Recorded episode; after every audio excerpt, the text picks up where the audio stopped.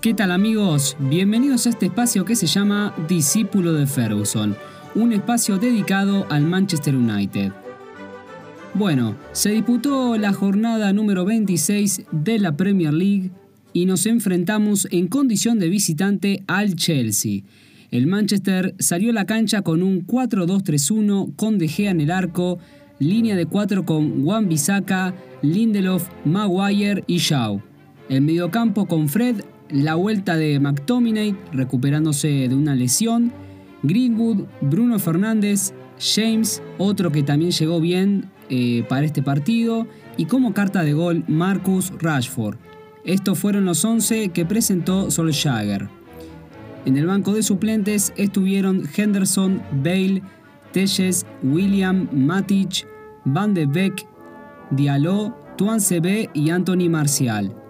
El Chelsea formó con un sistema táctico 3-4-2-1, con Mendy en el arco, Aspilicueta, Christensen y Rudiger, Hudson-Odoi, N'Golo Kanté, Kovacic, Chilwell, Sichet, Mount y Oliver Giroud.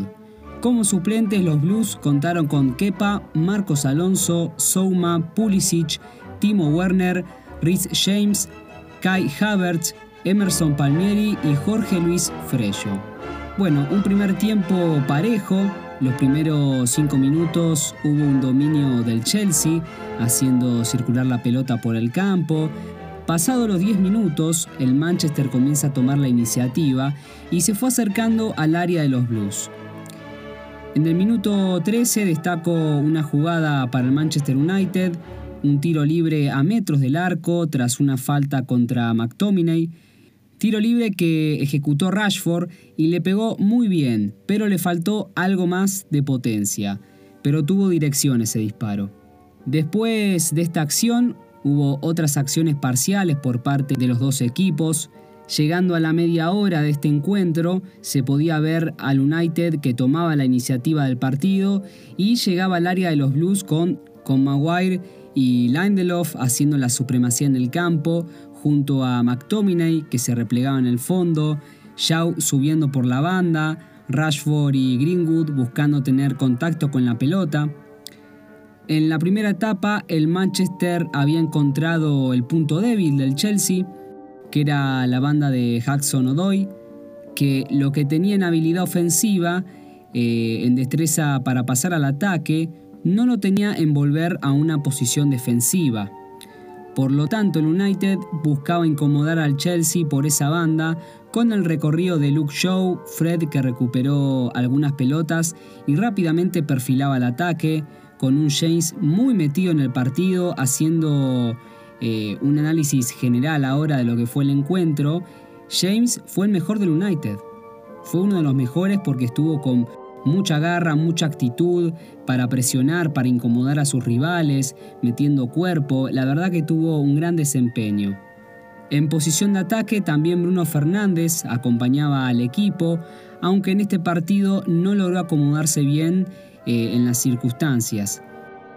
A pesar de todo, Fernández es uno de los mejores jugadores de la Premier y el más influyente del Manchester United dentro del campo, ya que en esta temporada con 25 juegos ha marcado 15 goles y ha dado 10 asistencias.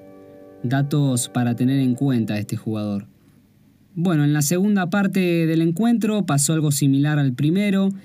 En el minuto 48 el Chelsea quiso sorprender al United tras un ataque por la banda de Chilwell, que puso la pelota a merced de Sichet, que dio un buen remate al arco, pero David De Gea contuvo bien.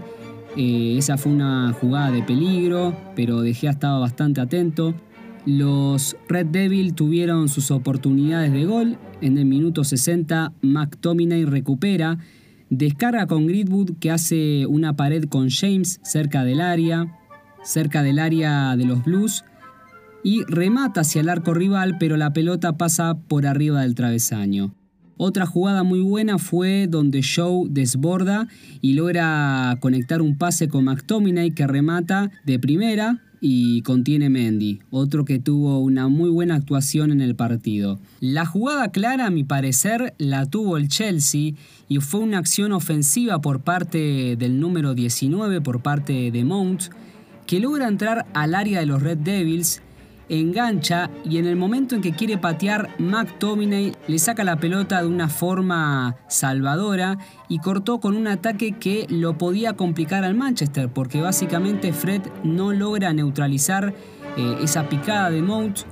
Mount lo evade, entra de lleno al área y si no fuera por ese puntapié que metió McTominay a la pelota, podríamos estar hablando del único gol del partido quizás. Pero bien, en conclusión fue un partido ajustado. Ninguno quiso arriesgar demasiado, fueron a medirse a ver qué tenían para mostrar. Un Manchester que por momentos lideró el ataque, pero a veces lo sobrepasaba la ansiedad por convertir, la ansiedad por terminar la jugada y terminaban finalizando mal la acción, o sea, descargaban muy rápido la pelota y no pensaban esos últimos segundos antes de rematar o de conectar con un compañero que estuviera en posición de gol. Esto es un detalle para trabajar en la semana de cara a lo que viene. Como dije antes, destaco mucho las actuaciones de James y de Fred por parte del United, que estuvieron metidos en el partido y con mucha actitud. Fred recuperó pelotas y pasó el ataque. Maguire, buen partido, en ningún momento se puso nervioso ante la presión en la salida, siempre con tranquilidad. Lindelof, al igual que De Gea, estuvieron atentos y haciendo la lectura de las pocas jugadas de riesgo que hubo. Luke Shaw lo mismo, aportando tanto en defensa como en ataque. McTominay hizo su trabajo, colaboró con el equipo cuando era indicado. La defensa muy ordenada atrás, con lucidez e inteligencia al pasar al ataque y al volver a su posición normal. En mi apreciación personal, el podio del United en este partido es el siguiente. El hombre del partido, por su entrega y por estar en el partido en todo momento, fue Daniel James.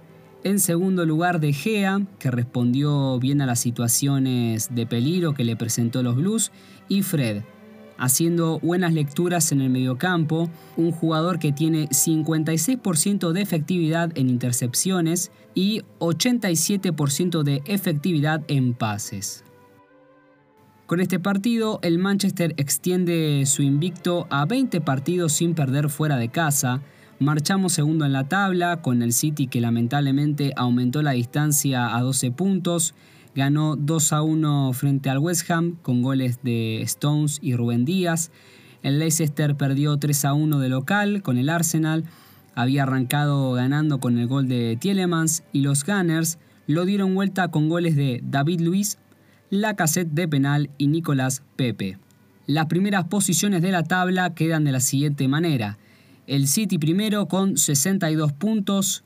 El United con 50 puntos marcha segundo. Tercero el Leicester con 49, cuarto el West Ham con 45 puntos y quinto el Chelsea con 44 puntos. Queridos Red Devils, esto fue el compacto del partido Chelsea-Manchester United. Les mando un abrazo grande desde Buenos Aires, Argentina. Que tengan una buena semana y viva el United.